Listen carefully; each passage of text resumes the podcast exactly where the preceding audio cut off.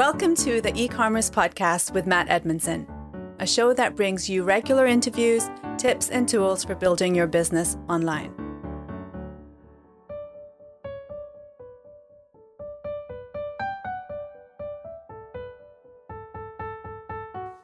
Well, hello and welcome to the e commerce podcast with me, your host, Matt Edmondson. It's great to see you. Now, whether you are just starting out or whether, like me, you're a bit of a dinosaur in the e commerce world and been around for a while, our goal here is super simple. It's just to help you grow your e commerce and digital business. Yes, it is. Every week, I get to talk to amazing people from the world of e commerce and ask them all kinds of amazing questions. Well, I think they're amazing. They're the kind of questions uh, that I think you would ask if you got to sit down with them and have a cup of coffee with them. Do you know what I mean? How do we do this? And how does it help us grow our own online businesses? Because, like you, I am an e commerce entrepreneur. I just want to just want to do what I do better and I want to learn and I want to grow. I really like digging into their story and learning the principles uh, from them that I can just to help me grow online. So, wherever you are on your e commerce journey, hopefully you get some great value out of this show. Uh, and if you do enjoy this episode, I would appreciate it, obviously, uh, if you like, comment, share if you're watching on YouTube or Facebook, uh, or subscribe if you're listening to the audio podcast, wherever you get your audio podcast from. Share it out, invite people to the show because it's all good stuff. And this week is no exception. Welcome to, shall I say, drumroll please, welcome to season seven. Can you believe we are on season seven already of the e commerce podcast? We had a slight break over the summer, uh, which let me tell you was, it was supposed, if you're like me, you have plans for the summer. And for me, those plans involved rest and relaxation and they are still to happen. Let me tell you, uh, we had a very busy summer, as you will probably hear throughout the coming shows and the coming episodes. We have sold Jersey Beauty Company. It has been purchased by an amazing company. Uh, they they own now the the Jersey Beauty Company website. They've taken that on. God bless them in what they're doing. They've got some amazing plans. I'm super excited to see what they do with it. But that's the project that took up summer was selling part of our uh, part of our e-commerce trade to another company. So hopefully next week I'll get a little bit of R and R. But all of that aside, we are in season seven. Yes, we are. Season seven. This is episode one of season seven. And on this week's podcast, we talk about the perfect warehouse and how it could save you time, money, and make your life easier. That's right. We are getting into all things to do with warehouse. Now, if you are like me, and some of you are and some of you aren't, I get that. It doesn't always sound like the most interesting of topics, but trust me, if you are running an e commerce business, this is such an important thing to get your head around. Uh, it's such a, an important part of any e commerce business. Um, warehouse automation can be a critical piece to the puzzle you know can help save you time money make your life easier. And we have learned this the hard way let me tell you. So i am joined this week and i'm super excited because we have just gone and signed a new lease on a warehouse. So i've got a whole bunch of questions. Uh, we are joined by justin smith who is the senior vice president at lee associates to discuss the current state of the warehousing market uh, and understand how better informed decisions make for a strategic warehouse. Yes, we are. So if you're watching on the live stream, like I say, please feel free to throw in your questions and comments. Grab your notebooks because you're going to want to take notes.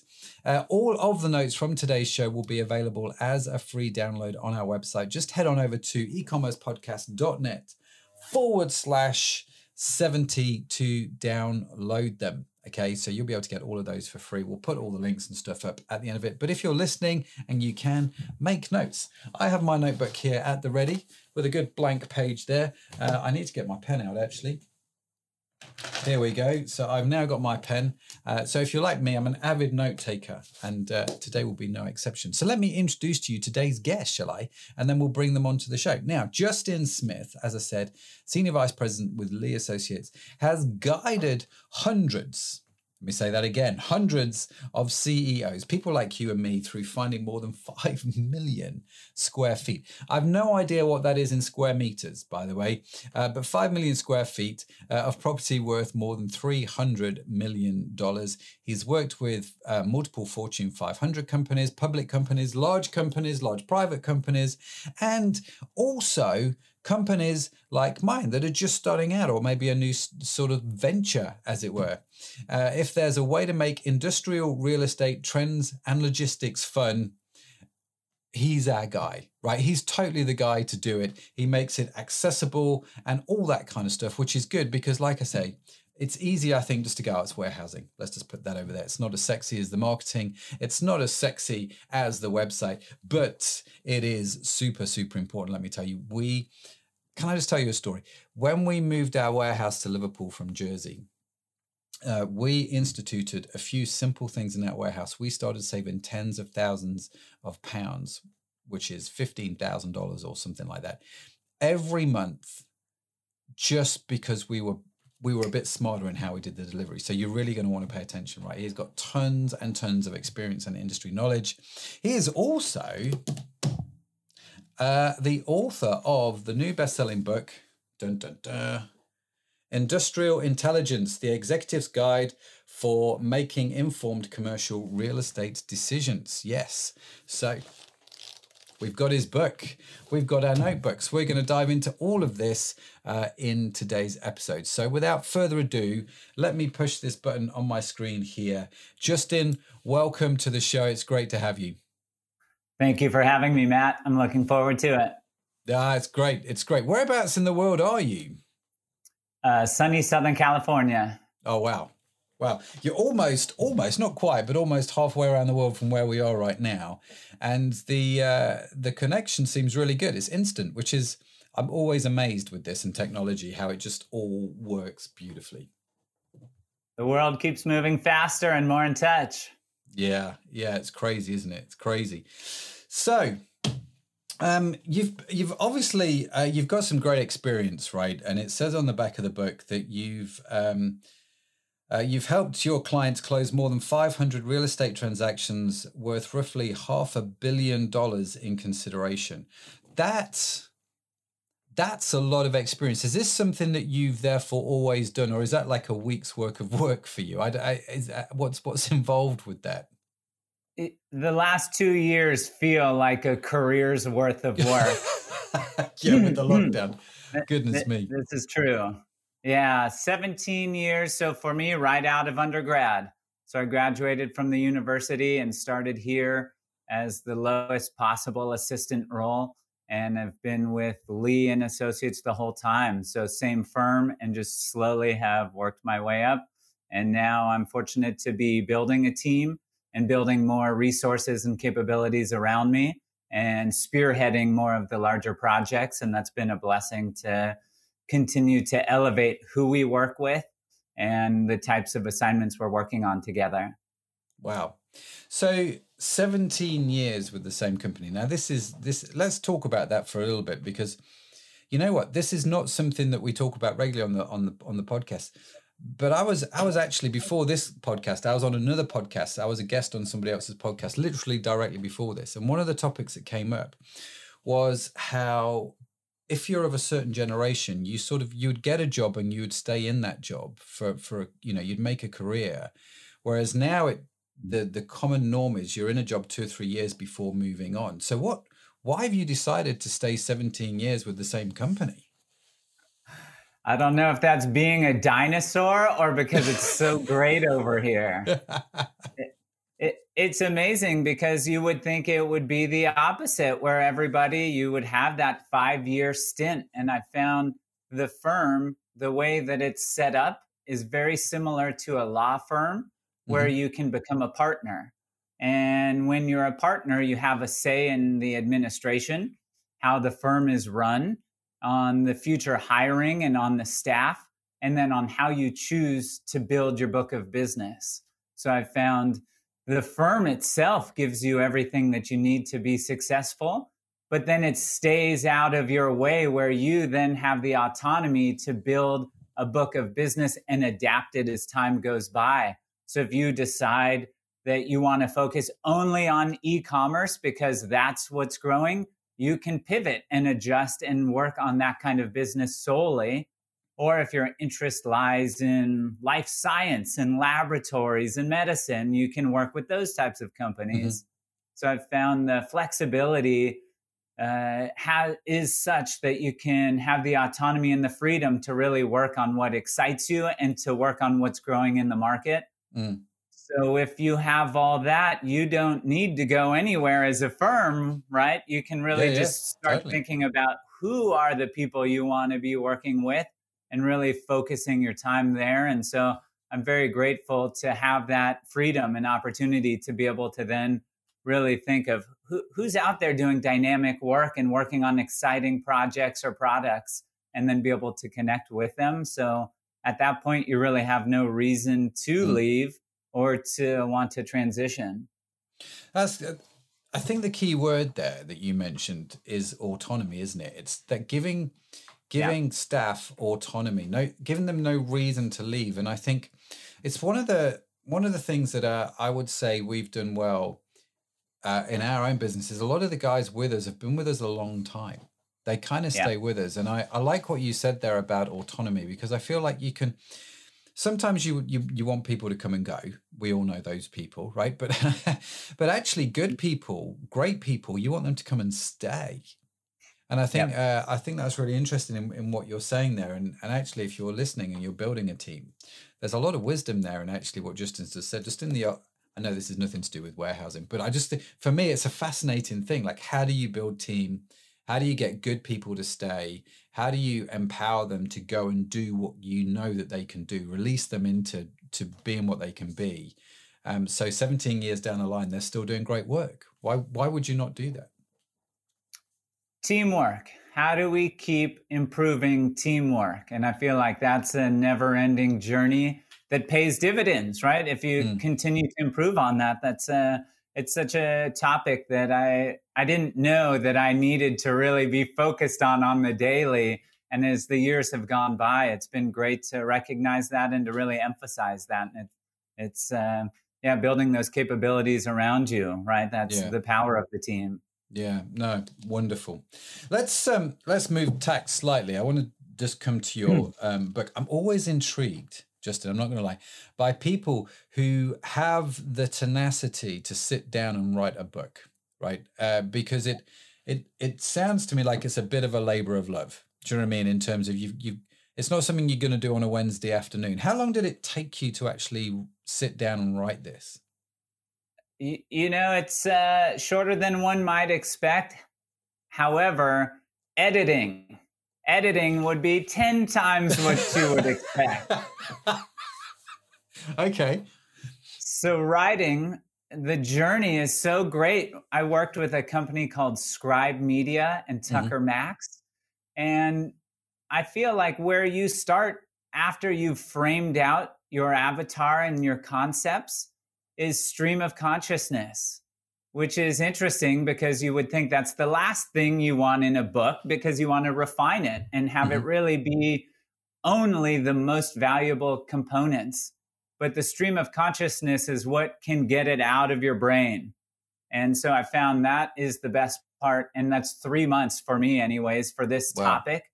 And uh, that was more or less an hour of the day every day, like going to the gym right? Or, you know, running on the streets or on the treadmill or riding your bike.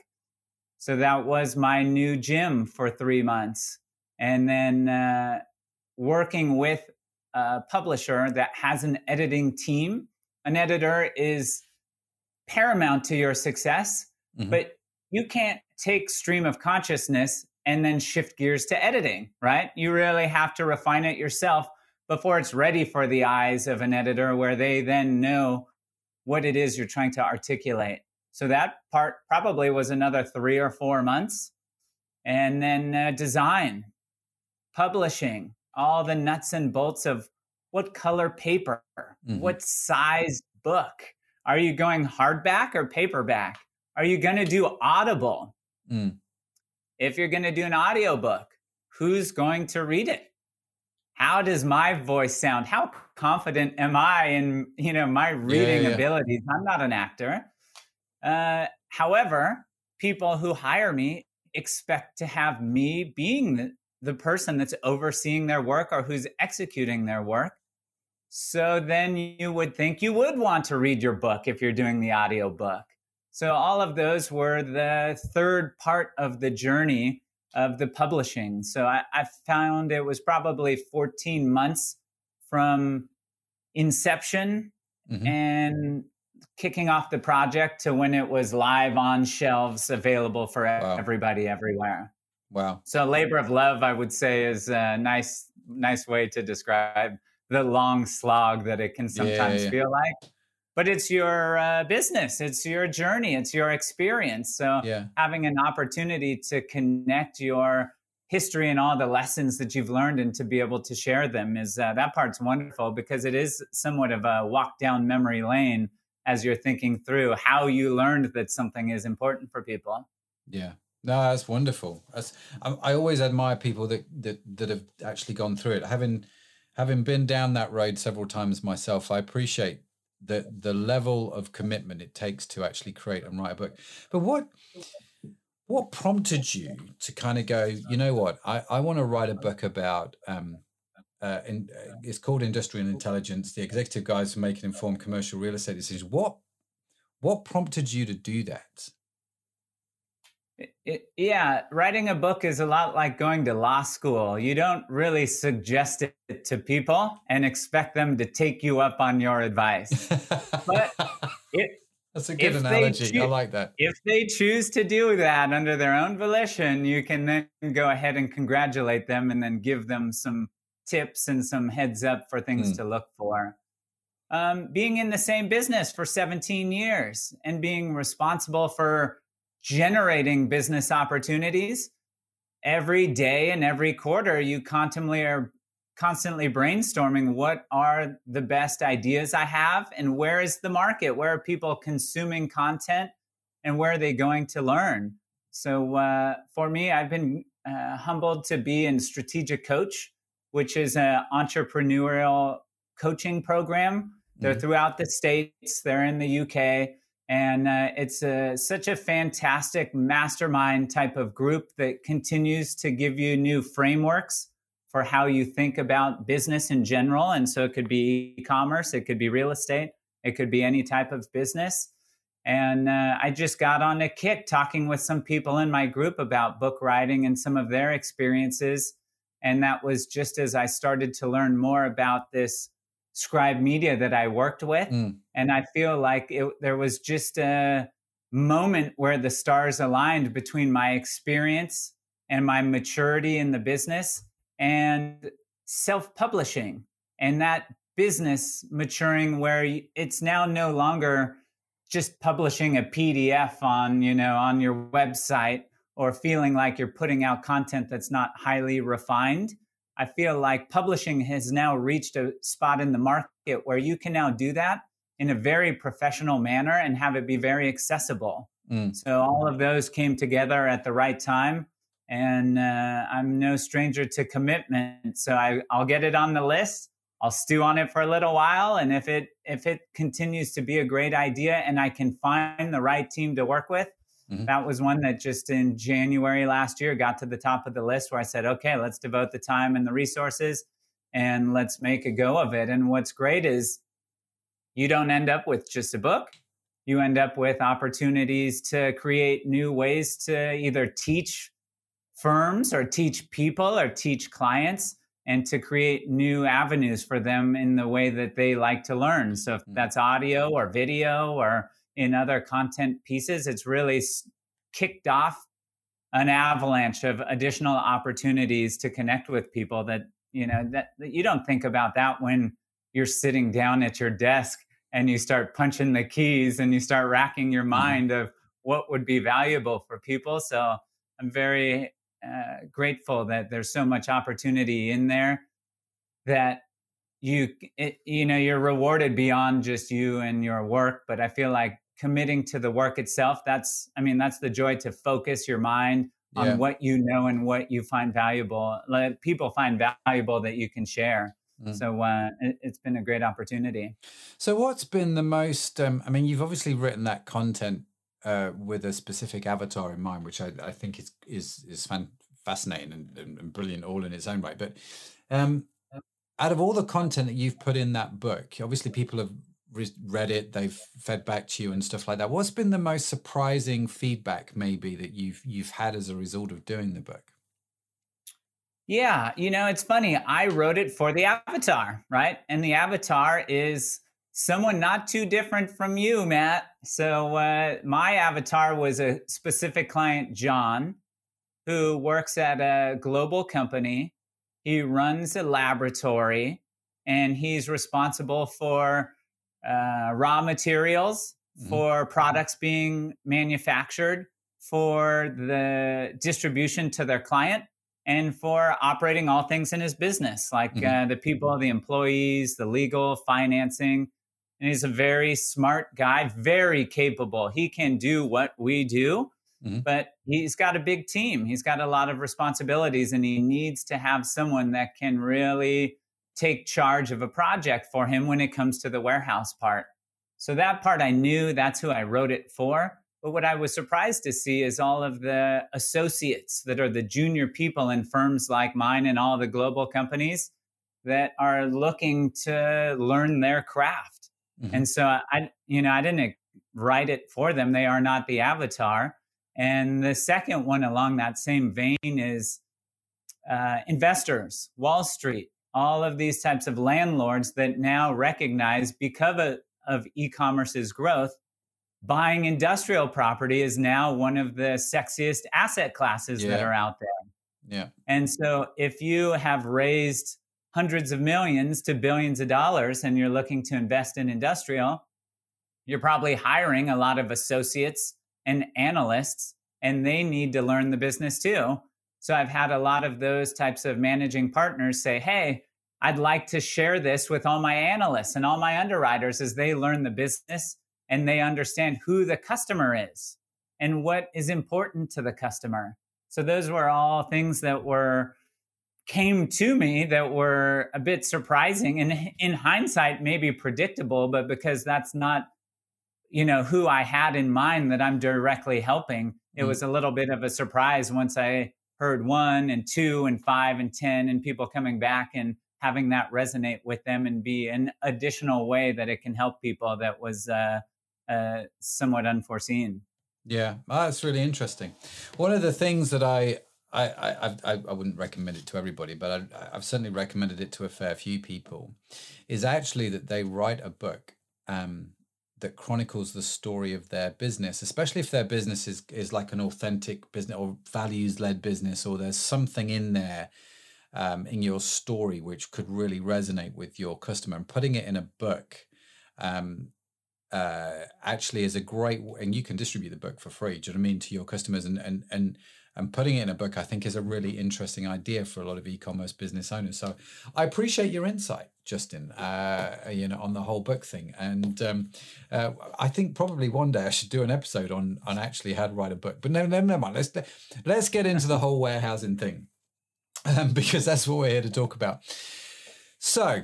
Um, let I guess let's put ourselves in a in a bit of a scenario. So the kind of stuff that you do, we, we mentioned at the start of the show, you know, you you can what was the phrase you used? You're a seven out of ten in terms of that the the the general sort of how to do stuff better in, in, in warehousing, but a 10 out of 10 in terms of location and, and all that sort of stuff. So what yep. specifically do you do on a day-to-day basis? What what sort of projects do you do? Yeah, a great example that would be closest to what I would perceive the people listening uh, are experiencing is having an entrepreneur that has a product that they've developed and are having manufactured somewhere and they're trying to figure out distribution right? So at the very beginning you may sell online and having your product distributed through a third party logistics company mm-hmm. or Amazon fulfillment, right? That would be uh, the most common way I would think most people would start. And what I have found is that the next step for a lot of folks is going into what we have is co-working. And so co-working, most people think of WeWork, right? In uh, your office yeah, and my yeah. office, we're on yeah. the same floor, but you know we share the same break room and we have meeting rooms. What I have found is in the last five years that concept has taken hold in warehousing, so that some companies will take down hundreds of thousands of square feet and then they'll chop up the inside of the building so that smaller e-commerce companies can store their product on a short-term basis and can have a flexible size that can grow or mm-hmm. contract as the business grows and contracts as you find success with your product or you shift to a new product and that's uh, very much a stepping stone where you can get out of having an external third party uh, logistics company fulfill all your distribution and mm. you can take charge of that and start to build that capability within your own company and so that's w- oftentimes the first step and people that i will work with are people who have taken that step they're in that kind of space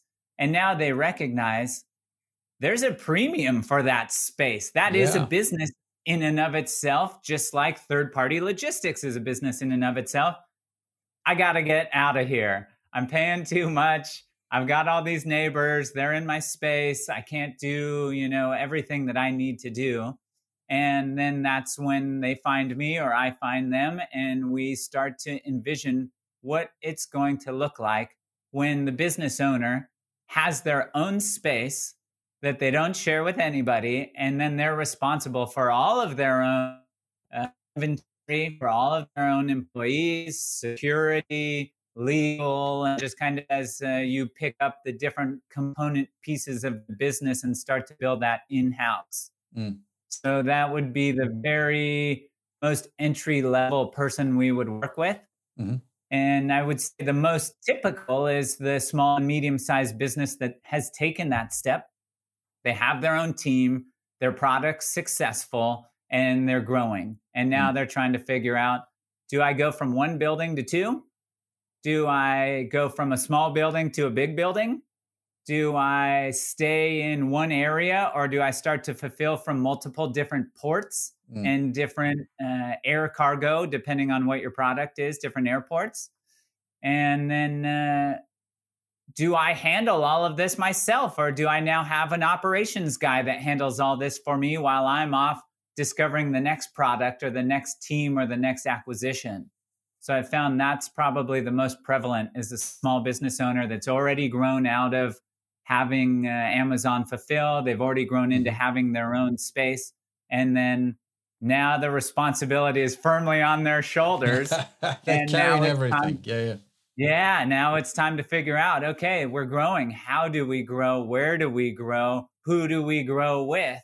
And uh, that's when the fun starts because you can then envision the future of the company and you can you have a team whether it's a small motley crew or whether you know it's 50 people and then you can really start to get other opinions and other mm-hmm. expertise mm-hmm. about people that are great with shipping or they really understand material handling or they really know what the company's culture is and then can all work together to make sure that the next space we get fits not just the iPhone that we're selling, but fits the whole formula. And so yeah. that's where it starts becoming more fun because you can start take a more team approach and you can start realizing that a lot of people within your company can benefit by the different building that you get as you're growing the company. So if I'm, I, I, and I ask this actually because it's relevant to me in the sense that, as I said, we've we've just signed a new lease on a warehouse, and um, we do fulfillment obviously for our own e-commerce businesses, but we actually do fulfillment for other e-commerce businesses. So, you know, the first okay. type that you talked about, where they're starting to grow and they want to outsource their fulfillment. So we do that a little bit. We do really well actually with um, small products. I don't ship out sofas or anything like that. That's that's not my bag. But if it's small, uh, like a beauty cream or something like that, we're we're really good at doing that kind of stuff. So, um, and that was something actually I never intended to get into. It's just because we were already doing it, people came to us and said, "Listen, can you send our stuff out as well?" Because it, you know, the whole logistics thing scared them. So we've just yep. gone and signed a new lease on a new warehouse. We're going to um, a, a bigger premises, um, and it, what fascinates me is listening to you talk is I can identify with all the the three stages that you you know you talked about, and you've got the guy starting out with third party logistics to the guy that's actually now everything is his. Is taking the warehouse and it starts to be a bit more fun. What are some of the key questions that you think that guy needs to be asking himself? Like he's taken on this warehouse, he's taken the whole enchilada on for mm. himself. What are some of the key questions that need to be asked in that?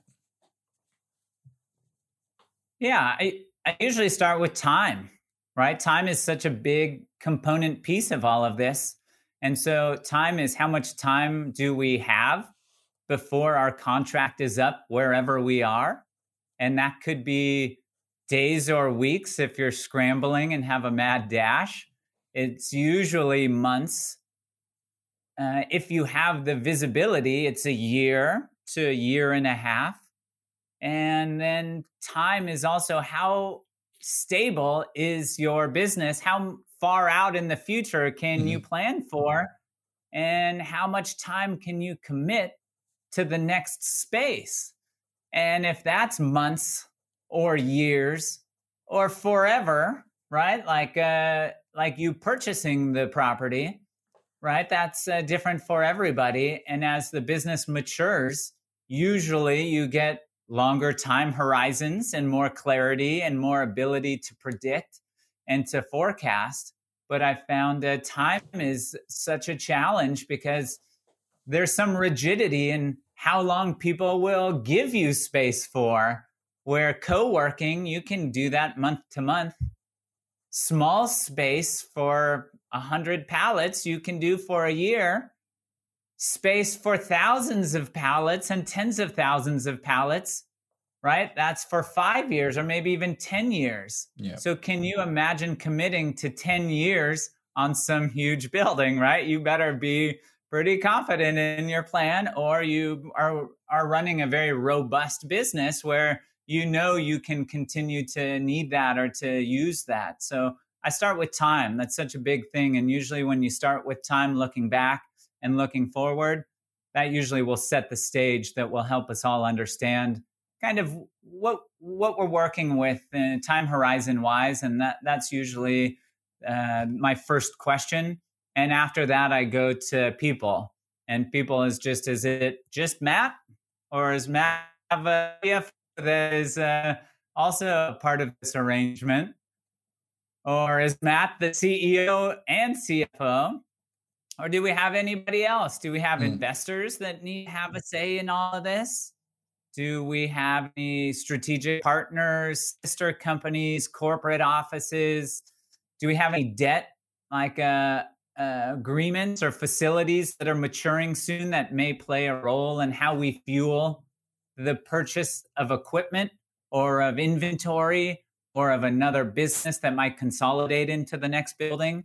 So between time and team, right? Those are the uh, the two. And once we've talked through that, that's uh, uh, usually ninety percent of the conversation to just get oriented of course, you've got to talk about finances and what you think you can afford yeah. and what the market is telling you you need to afford to do what it is you think you're trying to accomplish. And uh, between those three, then I feel like we can get real very quickly of knowing like these are viable options. And if we choose this, that is what this will look like, right? And you can start playing out scenarios and kind of trying on the hat to see does it fit? How do you feel about that? And uh, that usually is very illustrative for the executive to then say, okay, my vision can, I can envision now what this will look like, what it will cost me, and how my team around me can help guide me through this. Mm-hmm. I feel good, or I feel, I feel like uh, a resource. I feel like that's a stretch or I feel like that's overcommitting. I would say those are the first few items that we'll walk through in an introduction that are enlightening and kind of help set the tone. Okay, so if I'm, um, I mean, I you know, I, I, I am getting a new uh, the lease on our current building was expiring, and I thought it's just going to be good to move, and so uh, we you know we're moving in about three months' time, and I think I think our time frame was probably about um, four months once we'd found the building to get it sorted out. But it we were we were looking for six months. You know, we were we were about a year out. So if I'm if I'm sitting listening to the podcast thinking, um, yeah, I, it's interesting what you're saying. What what is an ideal to? I know you you're going to have people that actually need a space next week, right? Because it just it is what it is. But if you were yeah. to say, actually, if you can be a bit more proactive, ideally you could do with this much time on average what what sort of time frame should people try and have in mind if they're thinking about this stuff ahead of time? Yeah I would love to have one number. And so i i would Me say six months yeah six months half a year to a year and a half is the sweet spot. Okay. And just getting in your car with someone like me and looking at buildings, right? That can happen in a day, right? But it's a, there's so many things that are part of the process where you don't necessarily need to look at buildings a year out. But a year out, you may want to double check when your contract expires. A year out, you may want to think, what's the lead time on those machines I'm going to buy? That I'm going to grow the business with? Mm-hmm. What's the lead times on the furniture? Furniture, surprisingly, can take a long time uh, six to nine months, sometimes longer. And then the real kicker is construction. So, are we going to find a building that's just perfect? And we're going to walk in, we're going to open the door, turn on the lights, and just money's going to be raining down from the sky as pallets are flying out the back of the building right? That's uh, 20% of the time, I would say. So the other 80% of the time, we've got general contractors, bids, architects, construction drawings, permits, then the construction, inspections, and then you can move in. Mm-hmm. So I found uh, construction's the big kicker of with a small space, you may not need construction. With co working space, you won't need construction. But once you get out of the first building you have where it's you on your own and you're going to building number two, three, or four, there's a pretty good chance you're going to need construction. And if mm-hmm. you are, that's uh, oftentimes three to six months. And that's when your year starts to tick by a little faster and faster, where, okay, got it. This is where we're at in our size. We think we will need to do some construction where we move. Okay, have I double checked my contract? And then you start to lay out like, okay, a year, I feel confident that I can achieve what I'm trying to achieve and know that I can build it how I like it so that I can envision walking in and it's my colors and the environment that I'm giving to my customers and my employees are how I want it to be and my flow has been set up where I know where all my materials are and I thought about that and I've I put in equipment that I need in there and automation. And so um yeah, I'd say a year is like your average number that is the mm. ideal amount of time. Yeah. No, that's great. I, I can I mean my experience here is I think we probably started we didn't give ourselves a year, but I'd say it's it's probably been a good seven or eight months, and that time has flown by really quickly. I mean, really quickly to, to get it all sorted out. And part of the reason for that, Justin, is because actually finding good space, certainly in the UK, certainly in Liverpool, which is where we're based, was a lot more difficult than I thought it was going to be. I mean, it's been six years since we moved warehouse. Um, and it seems now the market is very different uh, to what it was six years ago, certainly on industrial space suitable for e commerce businesses. Is that something that yeah. you've noticed generally yourself in the States, or is that just a little quirk for us here in Liverpool? Yeah, at first you would think it's a quirk, right? We're on an island, we're running out of land, right? We're going to need to build. and people don't want to build in their neighborhoods, right? Mm-hmm. Construction and projects. But that's a global phenomenon right now for the industrial inventory to be tight. And the general background to that is e commerce, right? So if you think this e commerce isn't a phenomenon for people who are in the business, right? You've been mm-hmm. in e commerce for a while. This, this hasn't surprised you. But with the last two years, that's accelerated the amount of people that are shopping online. Mm-hmm. And for every person that shifts to online shopping, that's a piece of inventory that's not in your shopping mall that is now in your warehouse. Mm-hmm. So if in the last two years we just took every pair of shoes that you were going to buy off the shelf and put them in a warehouse, right? It's not a hundred percent that way. It's not like we don't have stores anymore, but that's been the shift. And so that shift is widespread. It's in every market and uh, every major market. You're finding available property is uh, not only single digits, it's like one, two, three percent of the hundred percent that is in the built environment. Yeah. And the bellwether for whether it was a, a tight market or whether it was softening used to be 10% available and then it became 5% available and now it's like 3 or 4% yeah. where if yeah. it becomes greater than that all of a sudden you're in the driver's seat we're getting free rent we're asking for discounts on the rent we're making our commitment shorter and uh, that just we've it's been so long into the landlord's market where you're just happy to be there yeah. having a space that you can call your own and so what i have found is it's changed some of the tactics that we have to employ to then locate space that doesn't exist so you just swim up the stream a little bit further where you're contacting landlords about property that's full and that's already committed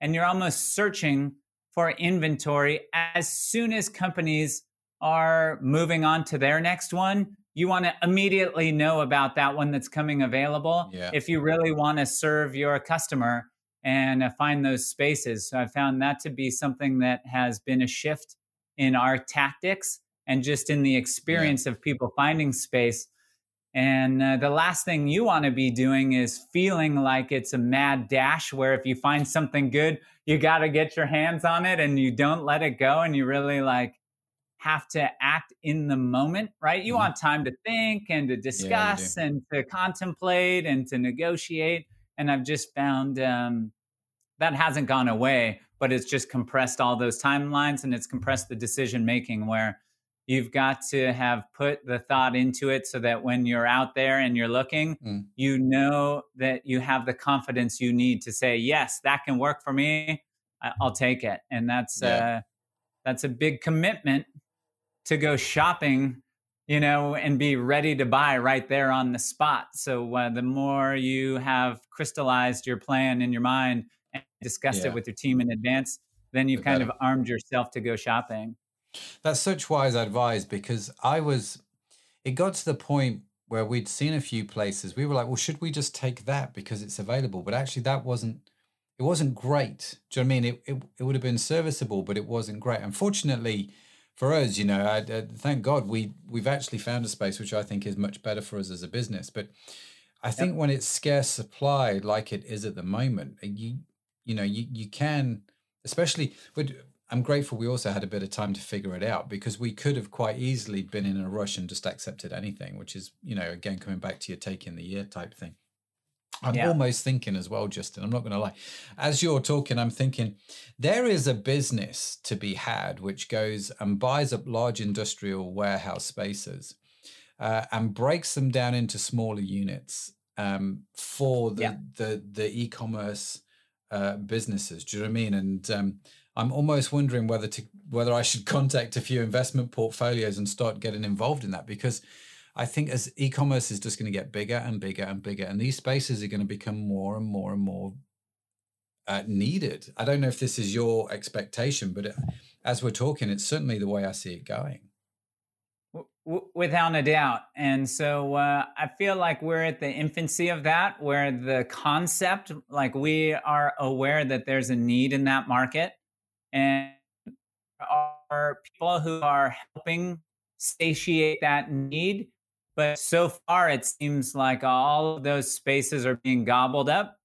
They're being completely full. Mm-hmm. And now you're just starting to see differentiation where can I do that better than they can do that? Yeah. And why would someone choose yours over another's? And it's interesting to think of you're trying to get away from uh, fully outsourcing your distribution. And so if you've co-working, you're kind of insourcing and outsourcing some parts of it. So do you want someone moving your product or do you want to be moving it? Do you want someone storing your product or do you want to be storing it? Do you want your people at that office or is this just for the fulfillment of your goods? Mm. And so I find that's where some of the differentiations coming around of what do you think e-commerce entrepreneurs need and value and want to pay for? Or what are the parts they don't like doing right? Yeah. what part isn't adding value to that business and can you provide that? Mm. and that's uh, interesting to see. That's uh, on the cusp and uh, people that are entering it i mean uh, generally we've been seeing them just kind of continue to grow and on upward trajectories. I feel like uh, hop on in the water's warm yeah, yeah, yeah. Uh, the water's warm it's a so good what, time yeah yeah i mean what do you if you were to you know, look into your crystal ball and look sort of five years into the future, what do you see happening in this sort of space? You know, if I'm if I'm sat there going, you know what, I, am happy with my third party logistics at the moment. I'm a small guy. I'm selling on Amazon or whatever it is that I'm doing. Um, yeah. But the business is going to, you know, some of these businesses will grow. What do I need to start thinking about? And, and and also for people like me that have been around a while, what do I need to start thinking about for five years in the future? Yeah, it's uh, such a fast paced environment, right? So I feel like the things that are on the horizon uh, with warehouse automation, right? That's uh, becoming more mainstream. And what it, what component pieces within your warehouse can you upgrade or invest in that will increase throughput so that you can move more products faster within the same four walls? Mm-hmm. I find that's the question everybody's trying to answer. And part of that is coming from quicker delivery times and expectation that you can meet shorter deadlines from when someone buys your product to when it shows up on their door. And so, yeah, having a keen eye to your processes and which parts can be automated, where you can invest. I think over the next five years, that's a big component piece that uh, people like yourself and people that are running these businesses mm-hmm. can look at to continue to invest in the business. I'd say that's that's the biggest part right now. Mm-hmm. And uh, logistics wise, right? Trucking, we're not into like autonomous trucks and autonomous delivery, and right, that's uh, that's the pie in the sky we'd all love to see, or maybe uh, many would like. I would, but I, yeah, yeah, yeah. yeah, someday, right? But that's not a here and now. That's not mm. five years. Uh, otherwise, I would just think ownership. Yeah. And uh, w- what could it take to get your hands on a building as an entrepreneur where you could have it for your business? And then, much like you are doing some fulfillment for companies now, you know, can you have extra space where you could grow that in a building that you own and, mm. and that you could buy and sell companies as time goes by? and continue to maintain ownership of the building and have that be a property investment. Yeah. And so that's uh, depending on your time horizon and the amount of capital you have available to invest. I'd say uh, in a five year horizon, everybody comes down on those different pieces in a different area, but thinking about ownership and just how you can improve within your four walls and what you can automate. I find that's uh, that has already happened in all of the fulfillment center and it's slowly becoming more affordable for smaller applications and yeah. coming downstream a little bit That's really interesting. That's really interesting. One of the questions I have uh, that has been sent in, Justin, because we, we we we send out notes to saying this is what we want to talk about.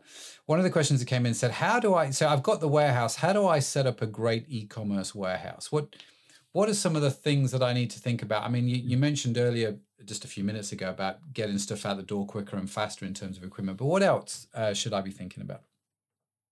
Yeah, my first call is to a material handling person. And, and so that's the person that specializes in racking, mm-hmm. forklifts, and just the general flow of goods. And I found that is someone that you have to have. And when you have that person, you can continue to grow with them. And what they will do is look and set up people's operations all over town right? And so they'll see what people are doing that's working and mm-hmm. what isn't. They'll see the the shape of the space that you have and the height, and then the sprinklers that you have, which surprisingly sprinkler sprinklers are a big deal. Yeah. And they'll see how much space you have for your trucks, and they can design that flow. And so, starting with the size of the product, right? You you find if you're selling um, tubes of toothpaste, or if you're selling motorcycles, right? You're going to have a dramatically different setup. And mm-hmm. so I have clients that do both. And so are you taking in pallets of product and breaking them down and shipping them individually? Are you taking containers of product and then sending out individual pallets to different locations? Or are you uh, distributing big items that are like this uh, motorcycles mm. where uh, they come on their own individual pallet that may or may not be able to be racked high so i always start back with what's the product mix and then your material handling specialists will be able to help you think through okay with that size product and this amount of volume daily volume monthly volume how do we optimize and i find that's uh, that's where we start. Yeah, that, that's critical. I mean, uh, just uh, you know, if you're listening to the show and you're thinking about what does all that mean, it means that when you have a warehouse, things like um, you, your most popular goods, for example, you you have those on a shelf near where the guys are picking and packing, so they don't have to walk as far to to collect them. Um, yeah. And you you know, it's just making these subtle changes, isn't it, in your warehouse that that improves efficiency and it, as you say, it gets goods out the door quicker and easier. You know, do you scan orders? Is everything barcoded and, and so on and so forth? Um, a lot of really interesting questions around this. My last question for you, Justin, if I may, right? Uh, we um, I'm enjoying the conversation, and, and, and uh, this is slightly off field uh, from what we've been talking about already. So, what we're based in the UK, okay, and one of our companies we uh, supply um, uh, food supplements, vegan and vegetarian certified food supplements. So things like omega 3, multivitamins, and so on and so forth. And it is a great business, very niche. Um, you know, we've got a phenomenal product. I, I love what we do, and it's great. A huge chunk of our ex, uh, a huge chunk of our sales are exports to the states, right? To the point where we are now looking at these figures and we're going, would it make sense for us to distribute in the US rather than distribute to the US from the UK? Do you see what I mean? Yeah, I do. Um, so there's a lot of questions that we're thinking about in our in our heads about how do we do that. I guess my question to you is not should I do that um, because I I wouldn't uh, I wouldn't want to wish that on you with the very limited information that I've given you. Uh, but if I was going to yeah. do that, um, if I was going to look to distribute, whereabouts in the States would be a good place for general distribution from? Are there better places in the States to sort of look at? Or do you do that, put one on the East Coast, one on the West Coast kind of thing? Mm. What, what do I think about that? Yeah, the term for that is the supply chain network, right? Mm-hmm. So your network would be your locations. And so I would start with where is the product coming from? So, are we making these in Liverpool? Are we making them near Shanghai? Right? Are we making them somewhere else? Are mm-hmm. we making them in Mexico? Right? And based on uh, where they are manufactured, then you can start to think that's one end. Where's the customer? So I mm-hmm. think what you're saying is the com- customers in the states, right? Yeah. So uh, whereabouts in the states, right? So I'm assuming this is more of a affluent product when yeah. you think of who your customer is, and so where are all the main centers of affluence in the states? And then uh, after that, I generally would start with uh, third party logistics company is usually where most people, as they're testing this new distribution model, they'll mm-hmm. start with others that already have the infrastructure set up and that can already handle your orders and can already help you model where you need to be. And so, starting with where it's manufactured will tell you if you're coming in from the port of Long Beach in Los Angeles because it's coming from China or if it's coming from Liverpool, you're probably going through New Jersey and mm-hmm. Pennsylvania. And uh, uh, and then if you're going to have where your customers are, which is your endpoint, right? You may end up in the center of the country, and you can go within two days to either side. So I think that's uh, how people will generally start to think about it. Mm-hmm. And then what you can do is leverage this third party logistics company and their supply chain and their modeling and their IT and their infrastructure to start running tests. And granted, this will be a higher cost, right? Because you're paying for this third party logistics, but mm-hmm. that will give you an opportunity with uh, less risk to try out how your volumes will change once you start distributing there and as you gain more success and more growth. So that's how I generally would think about the problem mm. uh, before even contemplating like a specific city or a specific state. I think uh, if we started with that and we talked with a couple third party logistics, that would be, uh, we would get very smart very quickly on what some of our options are. Mm-hmm. And then if we want to understand running it ourselves, then we would have a baseline to measure from. Yeah. That's very, very sage advice. Uh, I may have more questions about this uh, for you, uh, but not in the uh, podcast because we'll be here for the next four hours. Anyway, uh, Justin, listen, thoroughly, thoroughly, thoroughly enjoyed that conversation. Um, if people listening to the podcast want to get in touch with you, reach out to you, connect with you, what is the best way for them to do that? Yeah, LinkedIn's great. Yeah, Justin Smith, Lee and Associates, and you can find me and uh, my firm contact information and yeah, that's uh, that's easiest for everybody. Okay, so LinkedIn, we'll put a link to uh, your LinkedIn profile in the show notes as well. So that'll be in there, no doubt. Uh, Justin, uh, thanks so much for being on the show. Do you have any parting words of wisdom that you want to share uh, before we before we close out? Just gratitude. I appreciate you having me, and I'm sure it helps a lot of people to hear some advice from you and your experience. So I appreciate you sharing it with everyone. Oh, you're a legend. Thanks, Justin. Uh, really appreciate you being on the show. Uh, oh, hang on. There we go. That's better. My mouse is not working. Um, so, uh, big, big thanks and uh, look forward to staying in touch. Appreciate you being here and sharing your wisdom. And um, make sure you do grab Justin's book. Thanks so much. Thank you, Matt. Wasn't Justin fantastic? Uh, I, I don't know about you, but I, I felt like I was just getting warmed up in that conversation. But I've also got one eye on the clock and I want to be respectful of everybody's time, including Justin's, uh, especially Justin's, to be fair. Uh, but as I said, do make sure uh, if you are sort of where I am on your on the e-commerce journey, or you see you're going to be getting there soon, make sure you do grab a hold of um, Justin's book, the uh, Industrial Intelligence book. It is well worth a read, let me tell you. And it's I, I appreciate that Justin is living in California but I found this book incredibly helpful, and I live in Liverpool, the UK, right? So some of the things translate, some of them don't, but the principles, brilliant. So make sure you do get a copy of that book. Um, I believe you can find it where all good books are sold. Uh, I got this one off Amazon, so do check it out um, and make sure you get a hold of that. And also connect with him directly. I guess if you've got any questions, he'll be more than happy to help you uh, and steer you and point you in the right direction is such a cool guy. So connect with him on LinkedIn. As I said, all of the links to uh, everything, to the book, to uh, Justin's LinkedIn profile will be in the show notes. You can get those by heading over to ecommercepodcast.net forward slash 70 um, and you'll you'll get that. I love it. I love talking to people like Justin because you always find something really helpful in what they're talking about and what they say.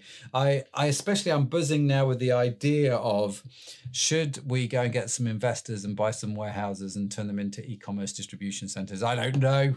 Watch this space it has triggered something in my head. Uh, but what about you? What did you really enjoy? Do let us know uh, what you got out of this. Um, and obviously, uh, do uh, share it on uh, on the social media channels and all that good sort of good stuff. Give us a rating on iTunes if you're about, you know, listening to the podcast. It just helps us connect with more folks around the world. So really would appreciate you doing that. Um, all that's left for me to say is thanks for listening. Make sure you come back next week as we get to interview some more great guests on how to grow our own online business. Uh, I think that is it for me. Thank you so much for listening. Have a fantastic week. Bye for now. You've been listening to the e commerce podcast with Matt Edmondson. Join us next time for more interviews, tips, and tools for building your business online.